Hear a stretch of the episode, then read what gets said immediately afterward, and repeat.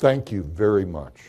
Those of you who took the time, and I appreciate it greatly, to hear the clinical conundrum, that's the antithesis of this talk because here we're going to get into some very, uh, we're going to be in the weeds a little bit, but what's most important is some of the clinical aspects that most people don't realize about central pain syndromes that we're going to be talking about that can help treat central pain, and we're going to talk about six types, and we'll get into that.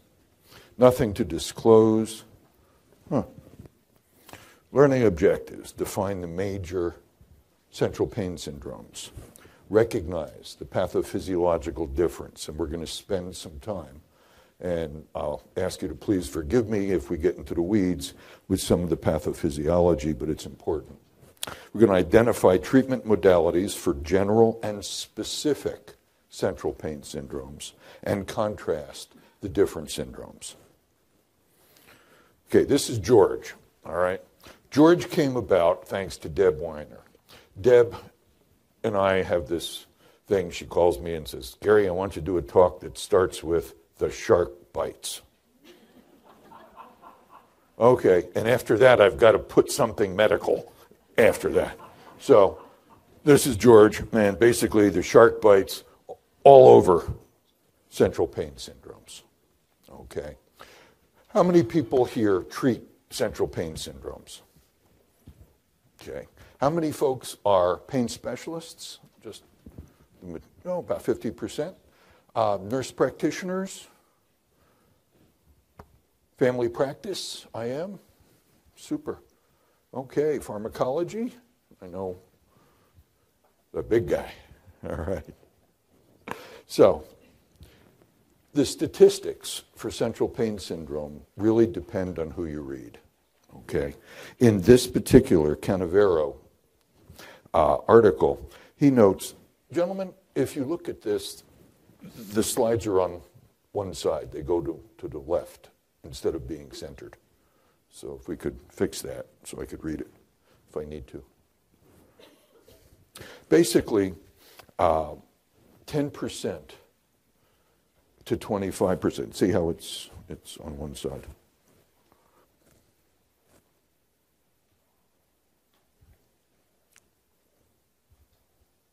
Sorry, it's wonderful to have experts being able to do this.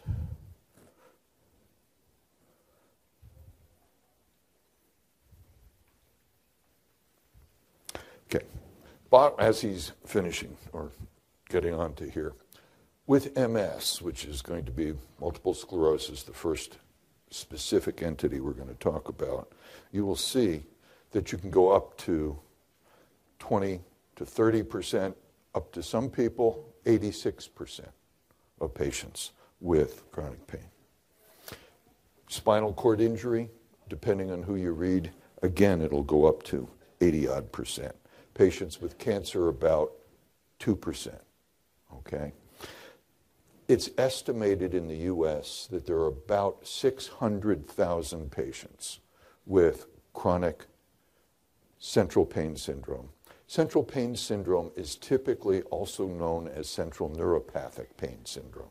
So I'm going to use the terms equivalently, okay? The only change that we're going to hear is the title of the, the actual entity and the one everybody knows, which was called Dejerine-Roussy, is now chronic or central post stroke pain syndrome. Okay? So, central pain can be a complication of neurosurgical procedures. Many of you who have patients that get neurosurgical procedures, particularly ablations, how many? Okay. And how many of you realize that after that happens, the nerve gets really pissed? Okay. And so after an ablation, typically you have to do a lot of makeup work. All right.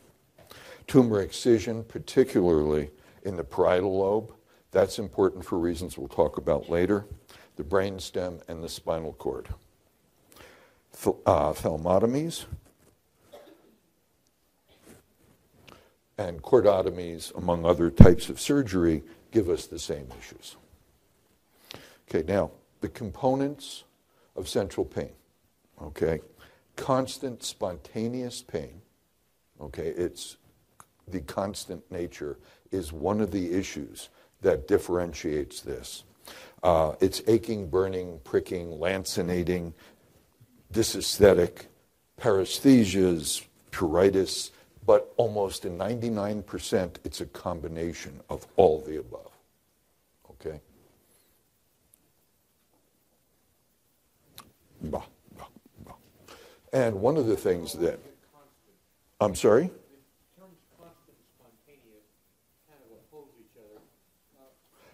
You have different types of things. The pain is constant, but as you heard me say, there are different types of pain. You can get lancinating pain in the background of bur- constant burning pain. Okay, and that can be non evoked. And when we talk about Parkinson's disease, which most people don't know really, have central neuropathic pain associated with the majority of these patients. Okay, so they have different types of pain. So we'll answer your question, Dr. Warwick. Yes. Yes. If they can sleep. This kills quality of life. Okay? Yeah. So, the issue is typically, as I said, patients have multiple types of pain. It's associated with various reasons that we're going to get into. Spontaneous intermittent, spontaneous is lancinating pain. Lancinating pain is electrical like. One treatment for that, carbamazepine. Okay, you can get evoked type pain or non evoked pain, meaning you can do something that causes the pain or you do nothing and you're going to get the pain. So, we're going to talk about six conditions multiple sclerosis, Parkinson's disease, spinal cord injury, phantom limb pain, post stroke pain syndrome, and minor traumatic brain injury.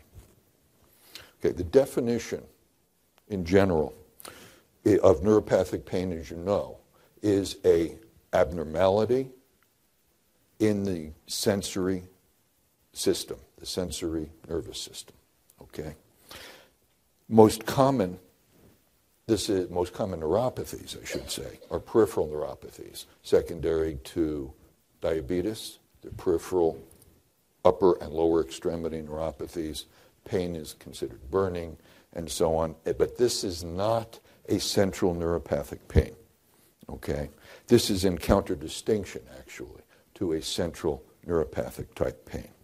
So we'll start with multiple sclerosis. And for each group, I've tried to put some interesting pictures to explain what we're talking about. Here, you're seeing in the MRI scans the white lucencies. These are called MS. This is areas of demyelination. Okay, and why is that important? Because this creates spontaneous ectopic activity as well as crosstalk, which is ephaptic. And first, let's go into this. What causes the problem in MS? Okay. One of the first things that you need to know is that you get myelin reactive proteins and the myelin become activated, excuse me, the lymphocytes become activated and they move through the blood brain barrier. Okay, you have migration, um, migration of these activated T cells and lymphocytes and other cells across the blood brain barrier. They form cytokines, chemokines, other significant anti inflammatories, or inflammatory rather, uh, types of cells, which cause the myelin to disintegrate. Okay, you then get your demyelination and subsequent neuronal degeneration. And there's two ways of doing that. You have an inside out model, as, uh, which you can see starts with axonal damage going to Wallerian degeneration. You're left with just the cell body, which is disintegrated. And then you have in the blood cells your T cells the activated T cells, which are the outside in model, these come in through the blood brain barrier, create demyelination, axonal degeneration, and Wallerian degeneration. So, this is just a more complex way of looking at what we just discussed. So, the common types of pain pain in MS is very frequent, as you all know. All of you, I'm, I'm sure that you all treat MS. The forme fruste, when you see a, a 20 to 40 year old patient who comes in with trigeminal neuralgia, that should alert you to the fact that this patient may have uh, may have multiple sclerosis because in many cases this is a forme fruste or the first indication of the disorder. Other types of pain that occur in MS patients, dysesthesias, this is aside from the, neuro- the central neuropathic pain. Dysesthesias, you can get CRPS, complex regional pain syndrome, as you know. Uh, Lhermitte sign, where you press on the head and you'll get pain going down the spine. You get painful tonic spasms. But again, these are all peripheral to the central neuropathic pain. And you notice pain in MS is common with a prevalence of 43 to 54 percent depending on who you read, up to 86% of patients with MS will have pain. Here is a nice picture. You can see, again, we'll go here. You can see how the axons here are torn, and this will give you spontaneous activity. Whereas here, in an area of demyelination, across these, neuro- these axons that are still in accordance, they're still long enough, you'll get ephaptic transmission, which goes laterally, and that's called crosstalk. Okay? Uh, get down here, and that's over here, your crosstalk. So, the central neuropathic pain in MS is thought to be secondary to damage of the myelinated nerves in the central nervous system and propagated in two main ways. First, damage, you get ectopic and ephaptic transmission, as we just talked about. And secondly, there's a removal of the descending antinociceptive modulation for afferent A delta and C fibers. Okay, so essentially, it's the decreased descending pain, antinociceptive pain system that helps create the problem. Now, in Parkinson's disease, the first slides I'm going to show you were from a study done in 2011 by the American Parkinson, uh, Parkinson's Disease Association. It had an N of 247 patients, all of whom were 60 years or younger. So here they were asked a question Do you have pain that accompanies or is a result of your Parkinson's symptoms? And so you can see here, this is more than 80% say yes. Have you ever been told that you have or been diagnosed with any of the following? So you look at the bottom and you can see the significance of the diagnoses, including fibromyalgia, dystonia, uh, dysesthesias, degenerative discs, and so on. Is your pain relieved or improved by L-DOPA or Parkinsonian medications? And you can see it's pretty close. Okay, you've got about here about 56%, here about 48 50%. How would you rate your pain? This is important to us as clinicians because here's people, I don't have pain. Here it's uh, occasionally severe, maybe severe, severe most of the time, and that's 24%. And this is this severity and this whole questionnaire is about central pain. So here's some more respondent information. Again, the N was 247 patients. Here, just so you, this is a picture of normal. You can see the dark area here of the substantia nigra.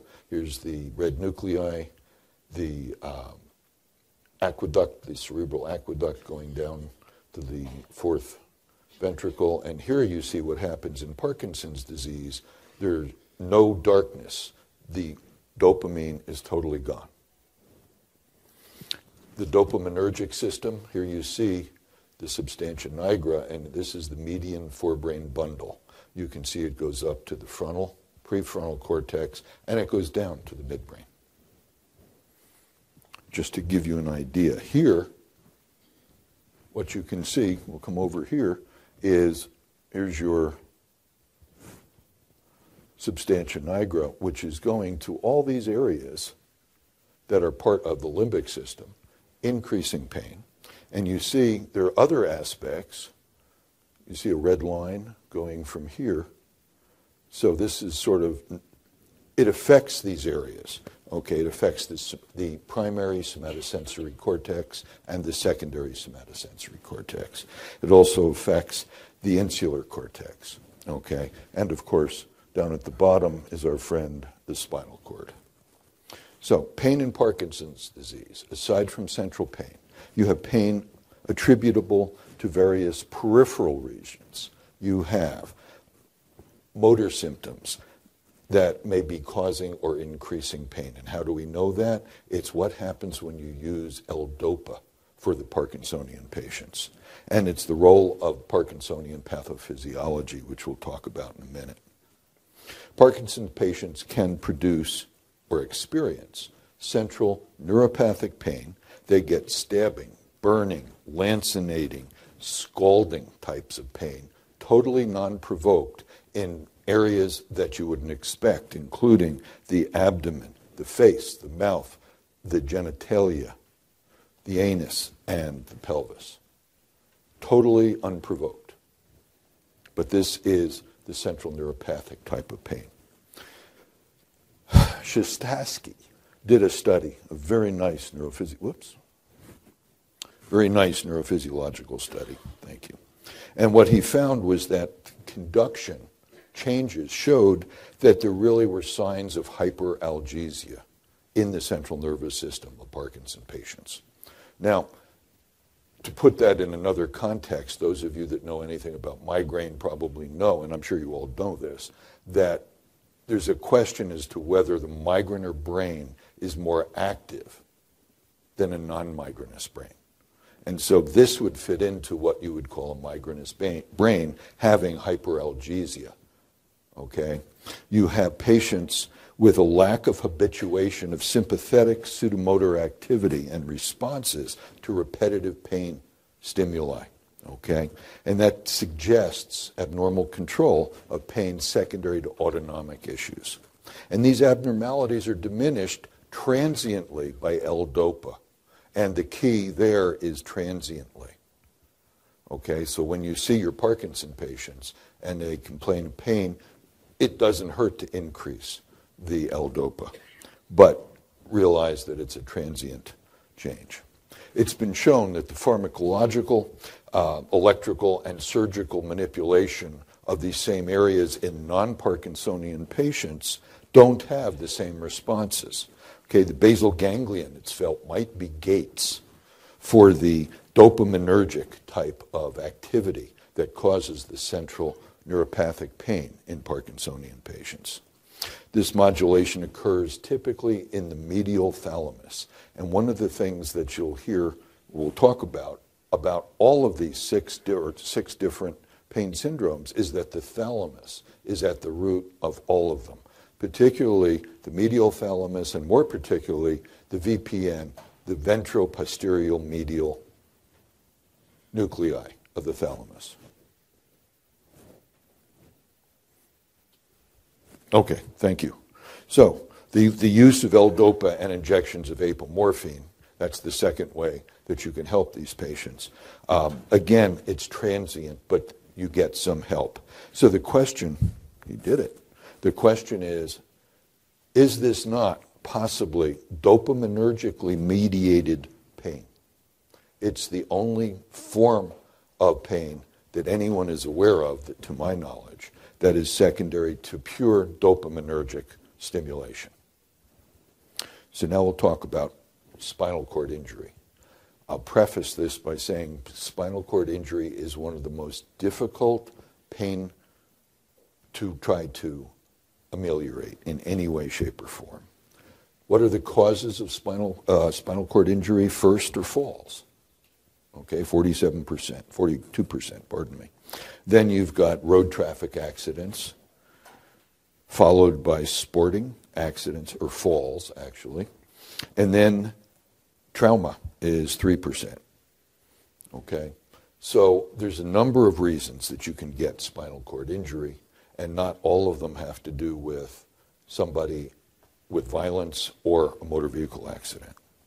Now, when you rehab, again, let me go over here.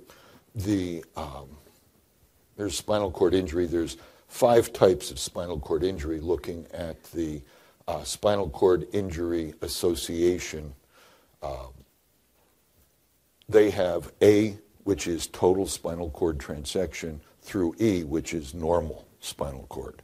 And so you have here incomplete spinal cord problems with B and C being more severe than C and D. Okay, and you can see here how you can try to target and approach treatment. Again, this is the physiological rehab. This is not pain treatment. Okay?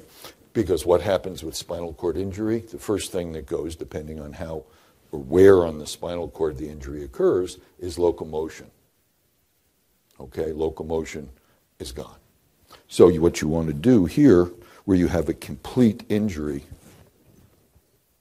over here, is you're going to look at compensatory types of processes. Okay? What sort of things can you use to help the patient walk? This is very important with uh, wounded warriors who come back. Um, you want to repair it if you can. There are actually some docs, and there is some early literature on stem cells in the presence of spinal cord hemisection. Okay, and whether or not they can help produce more closure and better rehabilitation results for these patients. I just put this, this slide in here so you can remember, as you all know, the motor and ascending red spinal cord columns here and the descending here. And, no, I'm sorry, it's the other way. This the red is descending, and here's your cortical spinal tracts, and there's two, the paleo and the neo. Okay, the old and the new spinal thalamic tract, which are ascending. And they're the most important things, as you'll see in the drawing in a moment. And here, just this, the purpose of this slide here, and I'll show it over here, you can see an extra corporeal, corporal type of matrix that's surrounded by um, oligodendrocytes. It's surrounded by stem cells that are activated, and it's got immune cells inside this area. But more importantly, notice that over here, in immediate in, after the injury, this is normal spinal cord. Right here, you see a couple of neurons, and the couple is just the drawing. And then you see that the axons here are broken, if you will, but here there's more axonal damage in the final lengthier problem with these patients. The more axonal damage, the less likely rehabilitation is to occur. Okay, so pain, as I told you, after spinal cord injury is very difficult to deal with. It can involve multiple areas of the brain. These patients typically experience central pain beginning, and here's a key it begins in over 60, up to 60% of them, over a month, even years later after the injury. Okay? The, t- the pain is typically felt at or below the level of the spinal cord injury. In some patients, in other patients, it can be above the area. You can have numbness, you can have pain. Okay? It depends on the patient, and again, it can take months before you determine what it is that patient is going to be experiencing. Again, the pain can be above or below the level of the spinal cord injury, which we talked about. There's a development of central sensitization. And this is one of the things, or with spinal cord injury, I'll give you one hint that we can, that we all can do with these patients that can be helpful. Okay, with the development of central sensitization, you have dorsal horn neuron of the dorsal horn neurons. They can create significant issues after a spinal cord hemisection. And this would be a logical reason for the development of both mechanical as well as thermal allodynia after a spinal cord injury. There's another more recent type of hypothesis that this is basically dendritic spine remodeling in the wide second order wide dynamic range neurons. Okay? And what this does is shows the possibility of synaptic modeling and memory storage of how the limb was before, or how, excuse me, how the spinal cord was prior to the injury. You have spinal cord induced synaptic potentiation, which is also very important for putative spinal memory mechanisms. Again, your brain remembers certain things about your spinal cord just as it does about a phantom limb after an injury. Other research indicates that chronic pain after spinal cord injury uh, appears to be associated with nociceptive primary afferent neurons. Basically, you have these PAFs, primary peripheral, primary afferent neurons, okay, which have persistent hyperexcitability and spontaneous activity in their peripheral branches. Okay, and what happens to them? You have this constant information. It's very much like uh, wind up, where you have peripheral constant C fiber information into the brain, creating central sensitization. Okay, that's wind up. And this is essentially what you see with spinal cord injury. Gwak and his group uh, indicates that spinal cord induced uh, release once you have a spinal cord injury in the area and in the brain. You have release of glutamate. And what does glutamate uh, do? Glutamate destroys neurons. Essentially, it burns them out. It's one of the three main issues in brain injury that we'll talk about. You have significant gliopathy, which means pro inflammatory cytokines, ATP, reactive oxygen species, neuropathic factors, neurotrophic factors, all of which in the central nervous system are combined to create what we call a gliopathy or significant glial dysfunction. Why is that important? It's because the use of a drug, minocycline, 100 milligrams Q12, can be helpful for a gliopathy. And that's not just for spinal cord injury. I'll call that out also for CRIPS, complex regional pain syndrome. There are some studies from the CRIPS Foundation being done right now looking at how actively uh, or how acutely minocycline can work. Nan Finnerup did an excellent study indicating that chronic pain is present in about 70% of patients with spinal cord injury. Okay? And chronic central neuropathic pain is 30 to 50%. So they have central pain 75 70%, but 30 to 50% have central neuropathic pain. That's a large number. And again, this does, makes it much more difficult to deal with our wounded warriors. Nan Finnerup's, you know, Finnerup's um, findings include evoked types of pain are more common in spinal cord injury patients with central pain. The lesions in the central gray matter in spinal cord injury patients are larger with central pain, and the spinothalamic tract lesions are equally common. Now, this is one of the hardest disorders, except for one saving grace phantom limb pain. Okay? Now, this is a homunculus. Look at this homunculus and let me ask you, what's wrong with it? The homunculus, remember, is looking at the motor strip. It tells you what parts of the body are associated with what parts of the body of the motor strip.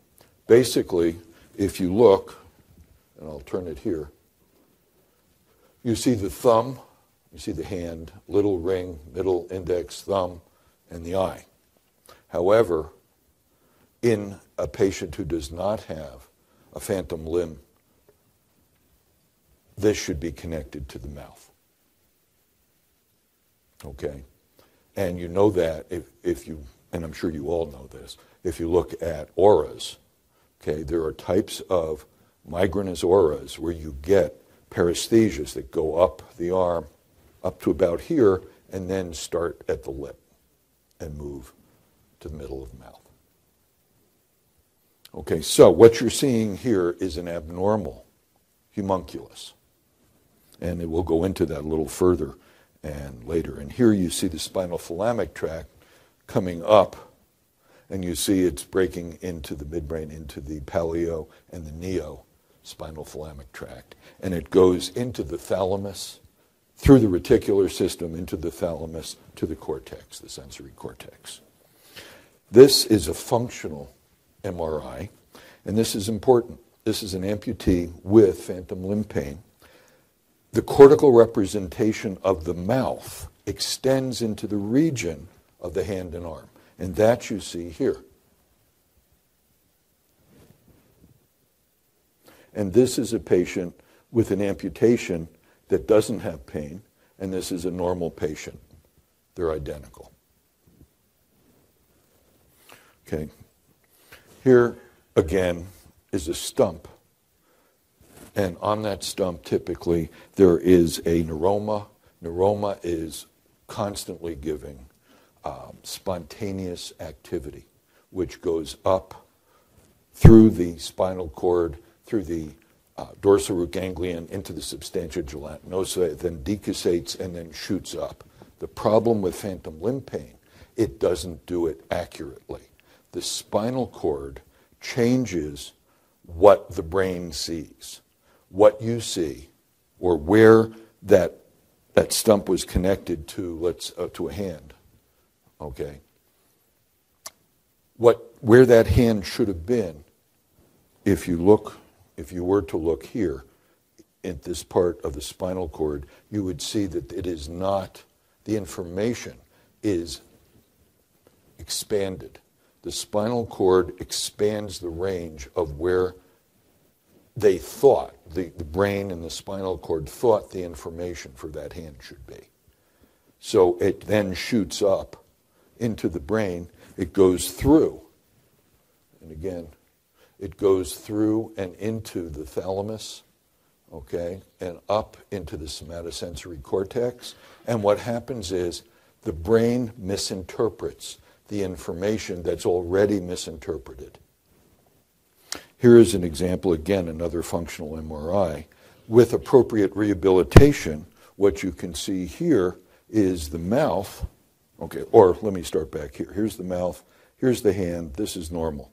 Here you see the mouth has moved, and you see green outlines of where the brain is trying to relearn. And I'll show you how, where the hand should be. Okay?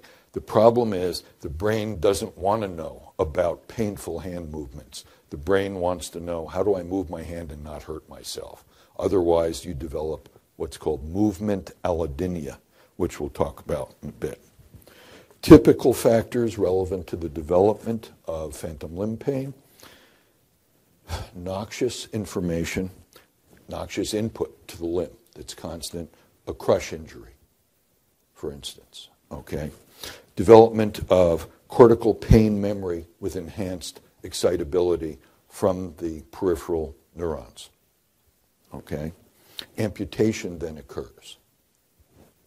You then have reorganization of the amputation zone in the somatosensory cortex, and that's followed by selective cases of C fiber, uh, loss rather, of C fiber. You have random input from the stump neurons, okay, giving you um, spontaneous types of electrical activity you have abnormal charges or changes at the dorsal root ganglion, and finally, sympathetic activation. And that's the most difficult to handle. This treatment here is probably the best we have. This is called mirror box therapy. You see a mirror here, and this is a V over here. You can see the bottom here. Here's a mirror, then you have a piece of wood here, and the amputated limb goes into this area here so the patient can't see it. And what the patient sees, what the brain sees, and it's very interesting because here the brain is doing something that you're not expecting it to do. The brain is looking at this limb, which is normal, and this limb, which is the picture of this limb, and saying, My God, I'm looking at two limbs, and neither of them hurt. So you do things with this hand in rehab, and the brain sees the changes over there. And what happens here? Uh, okay, here's the normal limb, here's the picture, and the brain sees what happens when this limb moves. This limb moves, and the brain says, Wow, I'm watching both limbs move without pain. So there's a, still a lot of questions about phantom limb pain. What induces this, okay? And why can patients feel a limb that is amputated traumatically or non traumatically having torsion? Okay, it's not like they're feeling or they're feeling a leg or a foot or a hand the way it, okay, I'm just resting my hand and that's how I'm feeling it. No, they can feel it in torsion. They can feel it in spasm. Okay, the brain perceives the last thing, particularly with a, a traumatic amputation, the brain will perceive that amputation and how that limb is in an abnormal situation. Okay? And the brain is capable, again, of learning that it's okay to move this arm because it doesn't hurt, even because that arm's gone, because you're, it's watching you. The brain is watching, and it's like it's on autopilot. You're not making the brain learn that. The brain is doing it by itself. Okay? Now, the incidence of phantom limb pain post traumatically or with peripheral vascular disease is 60 to 80 percent. Stump pain is seen in over 50 percent of the patients with an amputation, be it traumatic or surgical. Okay, over 50 percent.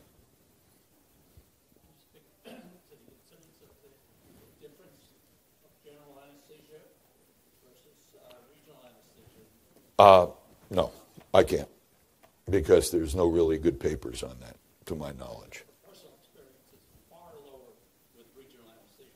It wouldn't surprise me. But I found a paper that can differentiate that.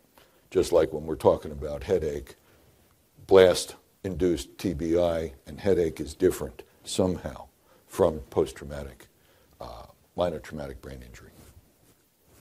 So, phantom limb pain does not occur post limb amputation by itself, you can have phantom breast pain after a mastectomy. And if you enucleate an eye, if there's a, a cancer and you take the eyeball out, you can have phantom eye pain. Phantom limb pain may be at least partially explained when you look at mixed signals from the brain. And this is a, an actual patient of mine who lost his foot. Okay, this was surgically amputated, and he still felt the foot. But because of the way the spinal cord changed things, the, inf- the rostral information placed the feeling of the patient's foot in his nose. Okay? So if he scratched his nose, he'd feel his nose scratching, but he'd also feel that foot being scratched. Okay? Now, the problem is this was a lucky patient. He didn't have pain but you can see pain very easily in this tangled web of what happens when the spinal cord tries to interpret what it used to feel, but the nerves aren't there. And what happens when you amputate either surgically or traumatically and you do a cross section of the spinal cord? There's a hole. Wallerian degeneration causes the axons going up the spinal cord to die. You actually get a hole and that persists all the way up to the brain.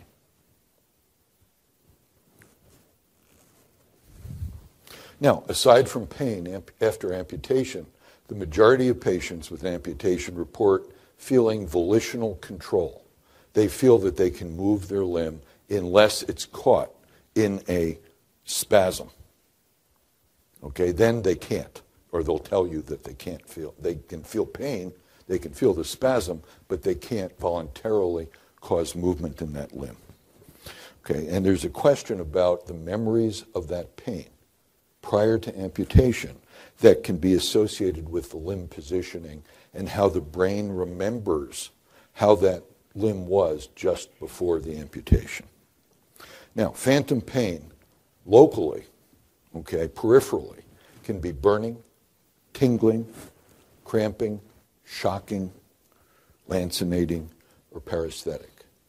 This is different than just, this is in addition to the central aspects of the pain.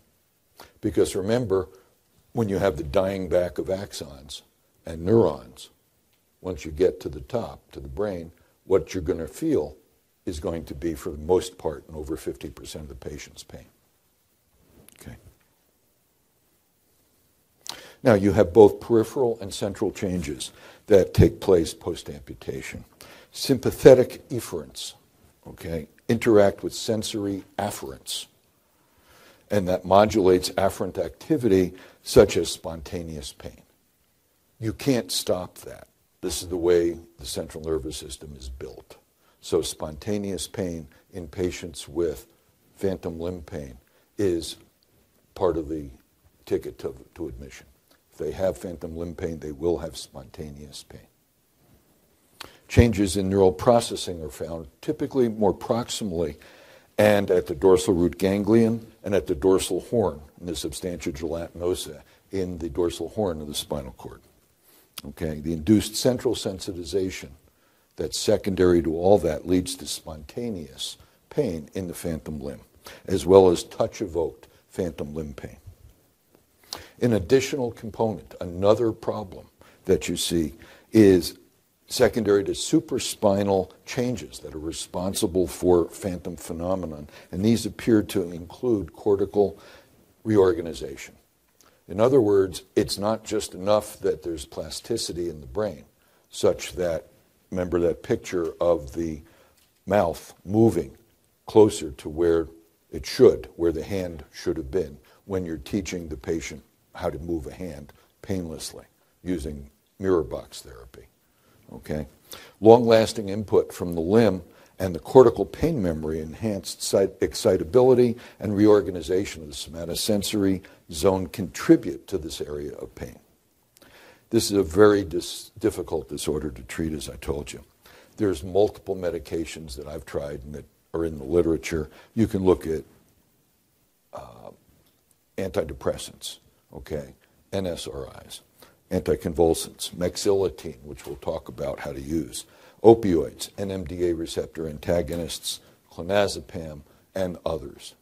There is no golden way of treating this patient, these patients. Non-medical treatment, particularly rehab, is mandatory for these patients. Okay? It's one thing to give a pill. It's something else to do rehab, such as something as simple as the mirror box therapy. You need to do that to help your patient. Now, what you all know about mostly is the central post stroke pain, or what used to be called the syndrome of Dejerine and Roussy. And we'll go into that in a moment because it's not what most people think. Neither is the next slide. With almost every patient I've ever seen with post stroke central pain, you have a myofascial pain syndrome with active trigger points. Here's a picture of 40 of them. I'm sorry that this is very small, but you can see the color. You can see where the pain is in general, and then you can see the overlay of myofascial pain and trigger points. This is important because part of the evaluation of these patients has to be, has to include the trigger points and the myofascial pain because you have to deal with that prior to dealing with the central pain. Here's a functional MRI, okay, with lesion mapping. The top, you can ignore the top and the bottom, look in the middle, and you'll see significant changes in central post-stroke pain in the thalamus, more on the left. Or actually, it's the right. If you look at that picture, the left side is actually the right. Here is a, subtract, a subtraction analysis of some lesions of patients. What is commonly being done now is multiple patients are looked at.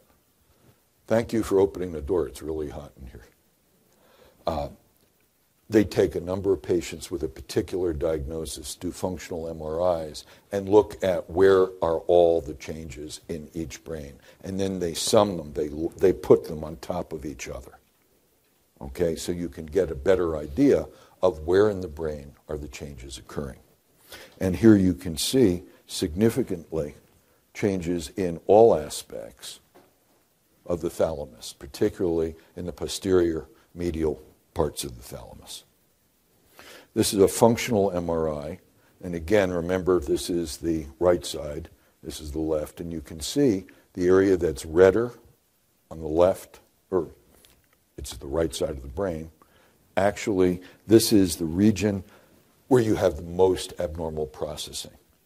And it's contralateral to where the pain is. And one of the real issues of this is why you can't help this pain with the medications we're used to using. This is diffusion tensor imaging. This is relatively new. I don't know, how, have, has anybody here ever seen one of these or ordered one of these? This looks at neuronal tracts. It looks at how water flows. It's three colors, okay? Red goes from left to right, blue goes from up and down, and green goes from inf- uh, one side to the other. I'm sorry, anterior to posterior. Here is a patient with minimal conscious state. And you can see the controls. This is normal. And you can see on this side, the left, really the right side of the brain, it's moth eaten. Okay, so you can see in this minimally conscious patient,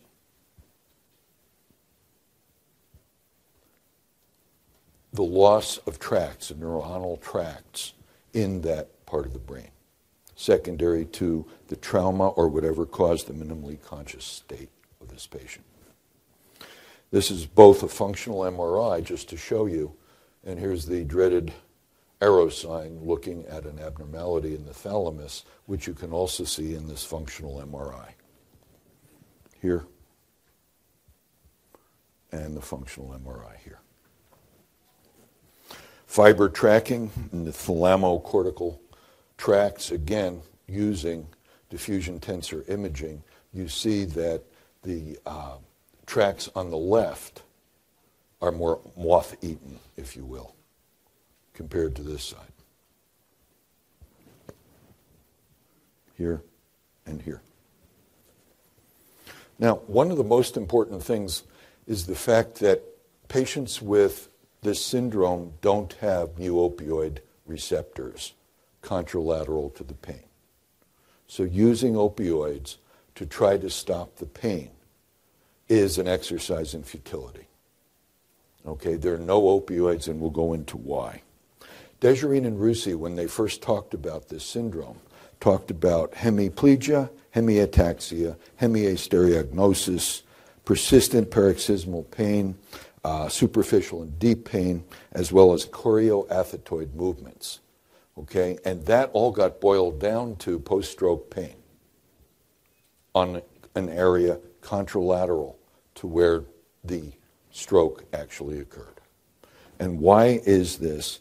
That this occurs. First, some numbers incidence 2 to 8% of CVA patients, up to 25% of patients with lateral medullary infarction, or what's called Wallenberg syndrome. Okay, it's broadly defined as central neuropathic pain, secondary to lesions and dysfunctions in various parts of the central nervous system, again, mostly in the VPM, the ventral posterior medial nuclei of the thalamus. Pain is described as burning, scalding, freezing, and, and burning and scalding, or freezing and burning. Early diagnosis is fine, but sometimes the pain doesn't start for months and occasionally years after a stroke. That may be secondary to slow decrease in what nerve functionality that they had on that side, contralateral to the stroke, but, or to the pain, but that's what happens. The onset of the pain, as I told you, can be delayed for months to years. 40 to 60% of these patients, the onset of their centrally related post stroke pain occurs more than a month. So it's over 60% of these patients. Sensory abnormalities are also associated abnormalities with these. In other words, if you take something, let's say a glass of warm or cool water and put it on the skin, patient won't feel warm or cool. He will he or she will feel paresthesias or other forms of pain because the entire sensory structure of the brain is malaligned. Allodynia is found in 50 to 70% of these patients, hyperalgesia and dysesthesia in the same percentage. The evaluation of these patients are more complex because one of the issues is after a significant stroke, you may have to deal with a patient who has cognitive issues, who has problems speaking, aphasia, expressive or not. You may have to, and the same patients will have depression, anxiety, sleep disorder, and you need to look at do a history and look at myofascial issues, look at musculoskeletal issues in general, as well as the issues of pain. Locations of the lesions have been demonstrated to be referable all over the brain. Okay? Again, ventral-posterior medial thalamus is most important to these patients. While damage to this spinal thalamic tract our spinal thalamocortical pathway occurs frequently, it's a necessary complication or condition to CPSP to occur. CPSP is mostly associated with a single lesion, in spite of what you see. And typically, depending on the size of the stroke, it can affect a part of the face, it can affect the whole face, a limb, or the entire side of the body. Studies using MRI and PET scans have demonstrated anatomical lesions with associated informations, and there's no specific way of determining how the lesion really gives you what you find in terms of pain. It's different. And each time, even though you have two patients with identical pictures, PET scans or functional MRIs, what you see in terms of pain can be highly different. No reason why. One group believes this is a dis- uh, association hypothesis of CPSP, which suggests that there's an, ex- an excessive response, but at the same time, that excessive response doesn't have anything to try to stop it or to slow it down. It's also thought that injury to cool signaling lateral thalamic pathway disinhibits nociceptive uh, medial thalamic pathways. And this precludes and this produces uh, both burning, cold, and ongoing issues of pain and cold allodynia. You got to remember that allodynia, secondary to central sensitization, is always part of the problem with these patients. And as a matter of fact, one of the things that you get with these patients is called movement allodynia, where a patient, if the stroke is here, can't move the right upper extremity secondary to pain, They'll lock it like this. They won't be able to move it. And these patients will, secondary to sympathetic activity, develop redness, thin skin, essentially the picture with allodynia of CRPS. They will develop a complex regional pain syndrome on top of the um, CPSP. So this is not a good thing to have. Sympathetic dysfunction is peripheral. It is not part of the central peripheral pain, or excuse me, the central pain. Now, minor brain injury. Here's a picture of TBI. This is a very young child, and you can see, and what you're looking at is the size of the ventricles. This is what's called the ventricle brain ratio. And you can see early with and with mild TBI, you can see small ventricles and as the disease goes from mild to moderate to severe, the size of the ventricles increases, the white areas increase, and you see the same below. But only here you see hemosiderin or remnants of blood in there. There are three problems with brain injury. The first is axonal shearing. That's what causes the white matter changes here that you're seeing. The second is the blood brain barrier opens. It can be open for up to a month. That makes it more difficult if you see a patient a week after an injury and you examine them and they say, okay, doc, you know, uh, what are you finding? The real answer is you don't know till the end of that month because you still have leaching of neurotoxic chemicals as well as proalgetic chemicals through the blood brain barrier for that entire month period. Okay, the third thing that happens is increased glutamate, which burns out neuronal cells, okay, and kills a number of cells. This is one of the reasons, aside from the axonal shearing, that you see cognitive deficits in these patients. Here's moderate TB and uh, TBI, and you can see here this is a normal patient or a control patient, and here you can see the enormous ventricular brain or ventricle to brain ratio for this patient. And here again, very interesting. This is an MRI of a patient two years prior to an injury, a head injury, and you can see here the VBR, or the ventricle to brain ratio, is relatively small. It gets smaller immediately after the injury because of edema, and it stays that way throughout the first six months. And then you see the VBR increasing to 2 and then to 3. Normal VBR is 1 to 1.5. Okay, here you see a structurally, functionally connectivity. This is, pardon me. Okay, this is again a uh, tensor image over here, and you can see in the back moth eaten type of picture where the injury occurred. Okay, so in these patients, it's the minor traumatic brain injury patients that feel the pain and feel headache. The key is not central neuropathic pain in these patients, though it occurs in about 10 to 20 percent.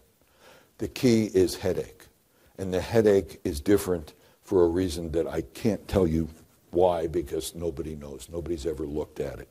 Patients with MTBI after a blast, okay, soldiers who are victims of being next to an explosion, okay, will develop MTBI, they'll develop headache, and their headache is anterior.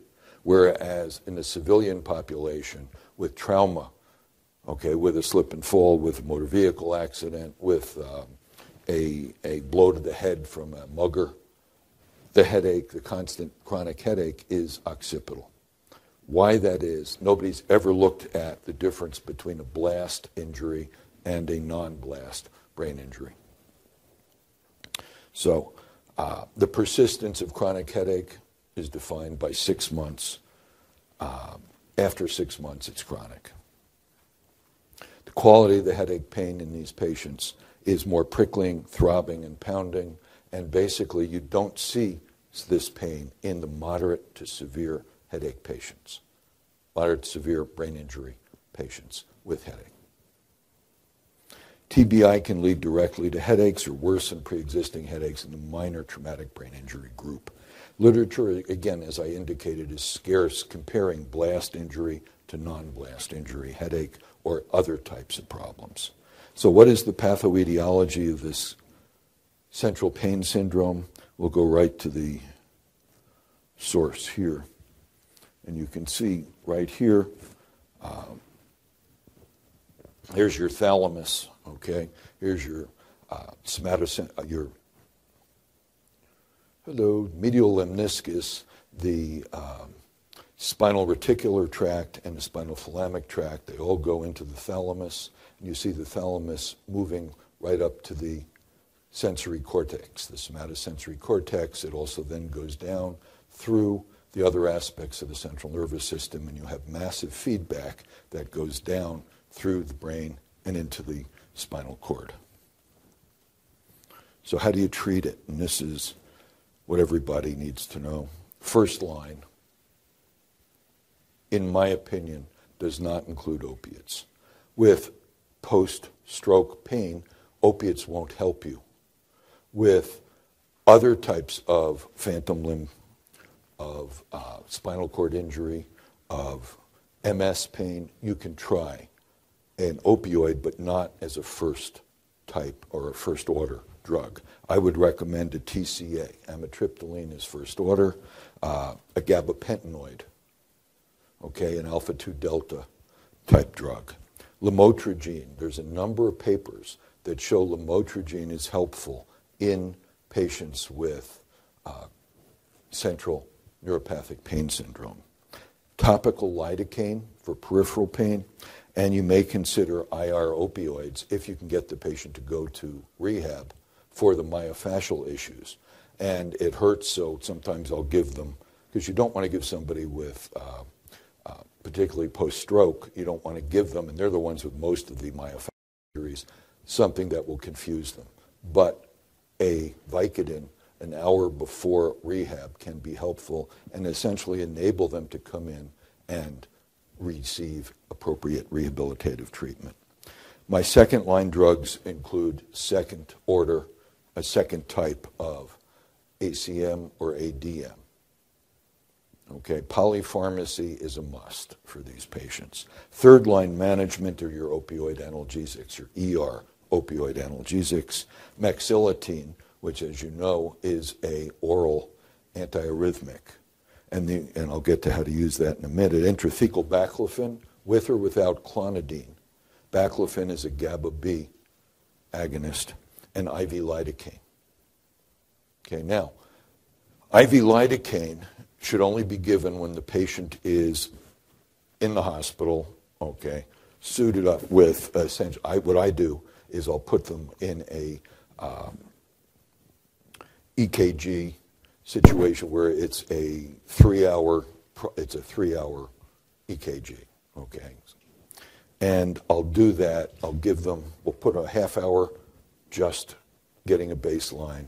We'll give them the IV lidocaine, and then for an hour to two hours afterwards, continue the medication, to continue the ECG. Okay, at that point, if there's no problem, it's pretty safe to go to mexiletine, which is the oral antiarrhythmic. Okay, that's the way I do it. Other people don't bother doing it that way. They'll just start the mexiletine. Mexiletine is a good drug for thalamic pain. So, central pain syndrome is a cancer of the spirit, as somebody has said. Essentially, quality of life goes right down the tubes. There's nothing you can do about it, and the patients don't get help. If oral medications don't help within six months, you may want to try uh, a neuromodulation. The problem with neuromodulation is threefold. You can do cortical stimulation, you can do deep brain stimulation, and you can do uh, spinal cord uh, stimulation. The latter, spinal cord stimulation, only works for a year. Okay? Deep brain stimulation typically doesn't work. There's one case of a patient who had deep brain stimulation, had the controller at home, and kept increasing the degree of electrical stimulation. And what happens if you increase electrical stimulation of the brain? You create kindling. And this is the first patient that I know of who developed first a focal and it went into a generalized grand mal seizure. He essentially created a seizure by kindling, a seizure disorder.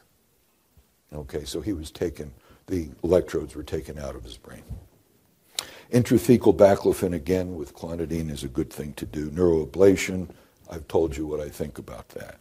Most common first line drug, again, is amitriptyline.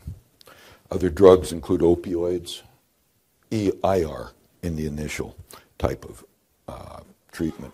Anticonvulsants. Lamotrigine has, at last count, 18 papers, I think, showing that it is useful in chronic neuropathic pain. A Cochrane review, however, reviewed them all and said it's not true. Lamotrigine doesn't do anything for central neuropathic pain. So, if there is a drug of choice, okay, it would be pregabalin, okay, or the gabapentinoids because I'd also use gabapentin. Now, how that works, we'll get into in a second, but let me go back and tell you about your. This is what I always keep in my pocket as my Hail Mary treatment if nothing else works. This is Sweet's cocktail. I went to Northwestern where um, Dr. Sweet, the neurosurgeon, was in the 30s and 40s. Basically, this is it's got a very narrow therapeutic range, so you want to give it very carefully. 75 milligrams of amitriptyline. I build up 25 to 50 to 75, and then start stelazine. Okay, first generation antipsychotic, one TID, one milligram TID. Okay. In my experience, I've used it on about 30 patients, and 85% of them had a positive response after everything else failed. The reason I save this for last is when you're using stelazine, you're putting yourself in the position and the patient in the position of the development of tardive dyskinesias, which is something you don't want to happen. So you've got to make sure that the patient, as well as the patient's caretakers, understand that this may help their pain, but this may also cause other problems. Now, I won't even go into how does the gabapentinoids go right now.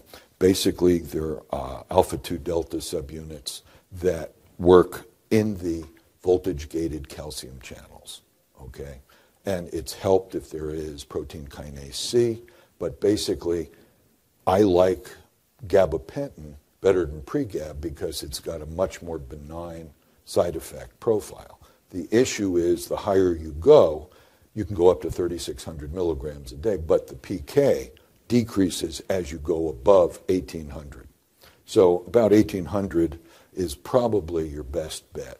You can go higher, but the patient really gets less out of it because of PK issues.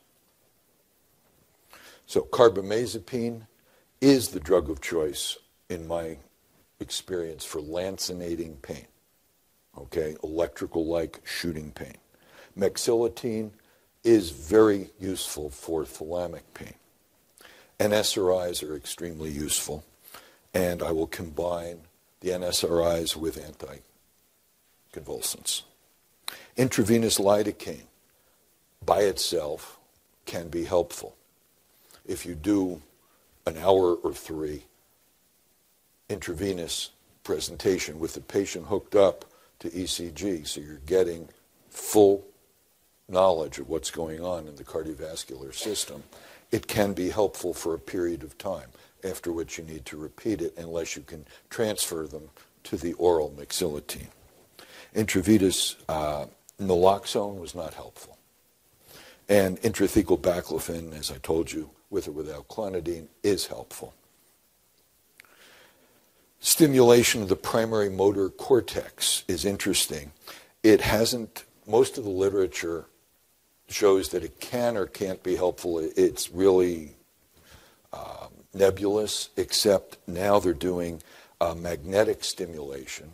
And if you use contralateral magnetic stimulation, making sure you hit the M1 or the major uh, motor strip, you can get good pain relief in some patients, not in all. It is not. There's no panacea here, unfortunately. What I'm giving you is how I treat and the combination of what the books say is a good thing to do. Okay? Now, there's only one published study or one published statement, and that was dated 2007 by Bob Dworkin, who notes essentially the same drugs I do for phase one or, or first line drugs but he said opioids are the second line drugs, and then further uh, anticonvulsants, antidepressants would be third line. I don't agree with that, but other surgical treatments or surgical treatments, chordotomy, DREZ lesions, dorsal root zone lesions, thalamotomy, cortical and subcortical ablations. Okay, this we went over. Again, there's a paucity of opioid receptors in the brain contralateral to the CPSP, so why give opioids? What it'll do, if the pain is on this side, you have marked diminish, diminution of mu opioid receptors on this side, But if you're giving opioids, it'll affect this side of the brain, and the patient can still overdose with no change in their pain. Polypharmacy, as I said, is mandatory. Minocycline for gliopathy, for CRPS and spinal cord injury is very useful. 100 milligrams Q12, as I told you. There are some people that feel the use of stimulants in these patients may be helpful. Dextroamphetamine, methylphenidate, uh, modafinil is that's what the last one should be, and phentermine, um, and medications for sleep. I would use TCAs. TCAs are the first drug. Amitriptyline. If they're taking amitriptyline, you want them to take it at night. Of course, you're going to look at the age because the anticholinergic effects, particularly for the over 65 crowd, are not things that you want to play with. Okay? You may want to look at something like doxepin, which is not as anticholinergic, but still is significantly anticholinergic. You don't want to mix benzos, as you know, with uh, opiates. New black box warning there. Yes, ma'am. Basically, stimulants are helpful because they stop um, they stop uh, sympathetic overactivity. Okay. I'm sorry. It decreases sympathetic overactivity. Sympathetic overactivity can increase pain. Okay. So it's a secondary process. So, the biggest and best way of treatment is not with drugs, it's with biopsychosocial care. You need to find, and you know, frankly, in this day and age, if you have a patient and you're in Wyoming or someplace, wherever, you'd send it to an interdisciplinary program such as that at RIC, Rehab Institute of Chicago, part of Northwestern. It may take, no matter what drugs you use, it, if it's an ACM, an anticonvulsant or antidepressant, it may take three to six weeks to wean the patient up to an appropriate dose. One of the questions that you always want to ask patients is uh, what drugs have you been on in the past? This has nothing to do with the topic we're talking about. But if they say, oh, yeah, I've been on um, carbamazepine, your job then is to say how much for how long and they'll tell you, you know, I took 200 milligrams once a day for uh, two weeks. So did that mean that they really had a trial of carbamazepine? No, it does not. So some people look at hormones. They'll test for uh, testosterone. Of all these, testosterone is the one that I'm more concerned about. So while you're taking that three to six week period to wean a patient up, you may want to use IR pain meds if it's not a CPSP or if it's not a spinal cord. Okay, so questions?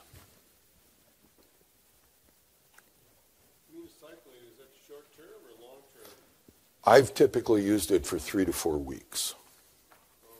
And then and then I stop it. Yes. And by that time, either the patient has shown that they've decreased, they've had decreased pain because by stopping the gliopathy, you stop pro-inflammatory and pro-nociceptive chemicals in the brain. So in three or four weeks, you will have seen whether or not there's been a success. You may, if there is a success and it's gone down, let's say, two points on an NRS, you may want to continue for another couple of weeks, see what happens. It's not going to hurt the patient. That would be the, uh, a spinal cord injury um, starting in the first month. I would do it in the first month. Yes. Yes.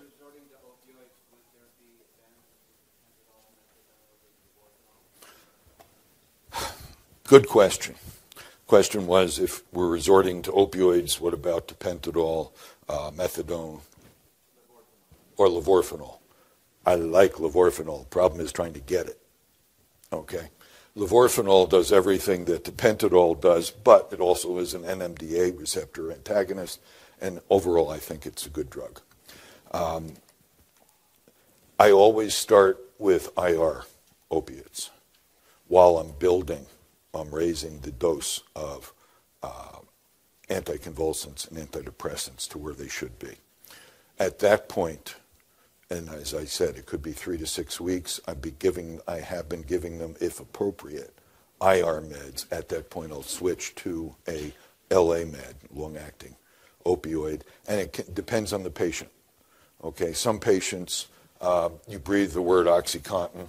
I personally don't like OxyContin, but um, you breathe the word, and the patient says, "I don't want to get addicted. You know, I'll, I'll keep my pain," or levorphanol, or tapentadol. It all depends on what you and the patient decide. The issue about methadone is you or whoever the doctor is needs to know and have used methadone successfully for years before you try it on one of these folk.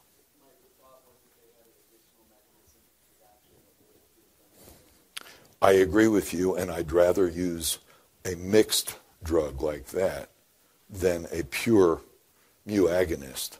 But sometimes when you're already giving them anticonvulsants and antidepressants, you're already increasing norepinephrine, so you really don't care that tapentadol is keeping norepinephrine because you're giving them uh, NS uh, duloxetine, for instance. Yeah, yeah.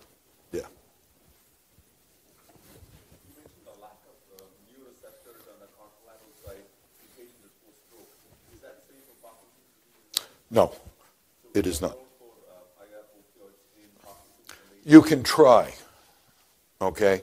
I've found that about 50% get help, 50% do not. Okay? And I stop because one of the issues is you're trying to treat the Parkinson's at the same time you're trying to stop the pain, but the whole thing's about function. And if you can't get them functional with their Parkinson's disease, why give them more opiate?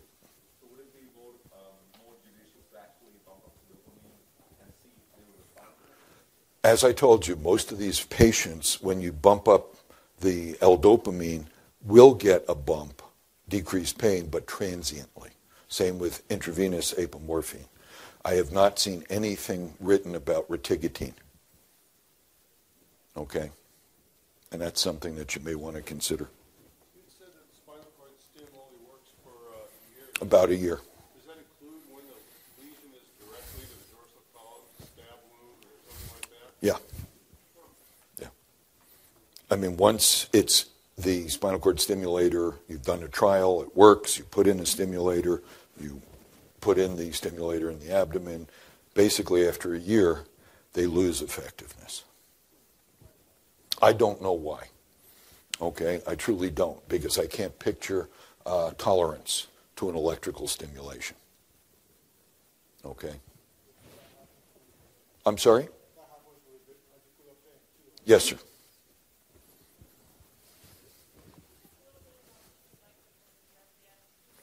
For the, okay. The gliopathy that I talked about with spinal cord injury is also seen with CRPS. That's why you use the same drug for the same problem. Again, as I told this gentleman over here, I'd keep it over here, excuse me. I would keep it on for about a month to see if there's a dim- diminution in pain. If there is, I'd, pardon me, I'd extend it to six weeks, maybe eight. 100 milligrams, Q12. Yes, sir.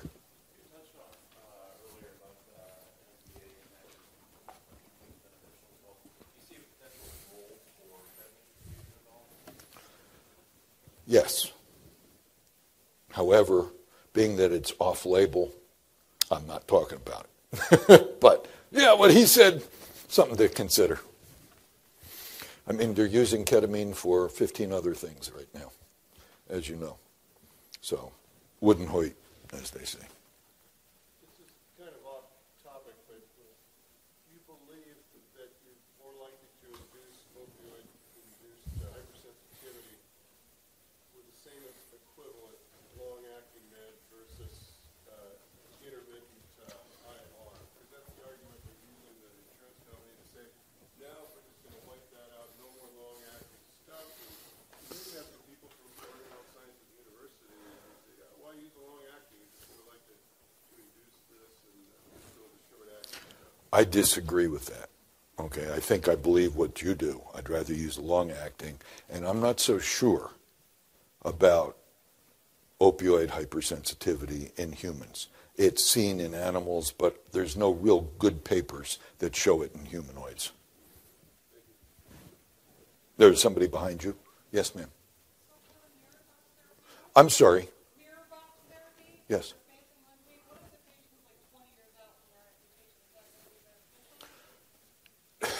It wouldn't hurt. You're not doing anything that's going to change anything physiologically. But if you can teach some or do some rehab, it doesn't hurt. I do three to six sessions and see if there's any change. If there is even a little, I do a full tract. Yes, sir. pick your brain on this. So in my master's patients, um, exclusively the ones with Parkinson's or advanced Parkinson's, the ones who have had post-stroke pain, you know, incidentally over the last one year, we've seen that some of these patients who have been on Namenda for, for dementia, when, when you withdraw the Namenda, there seems to be an increase in pain, and vice versa. So then we started in, in N is 15 or 20, in my experience, in the last 15, 20 patients I've done this, even in patients have had central pain, especially with post-stroke, I've tried Namenda, and it seems to be a decent adjuvant, and it, it in. Any experience on your part? Yes. Yes. It's an NMDA receptor antagonist. Is that a, is that an improvement in pain as well? I believe it is. Okay. And actually, people are now using Namenda and um, some other drugs that are NMDA receptor antagonists for migraine because there is memantine seems to decrease um, cortical spreading depression. So that's something that's. Be- I'm sorry? No, it's a preventative. It's a preventative. It's not going to abort a migraine. Well, different story. Any other questions? No, then I thank you all for sticking it out. It's a tough lecture.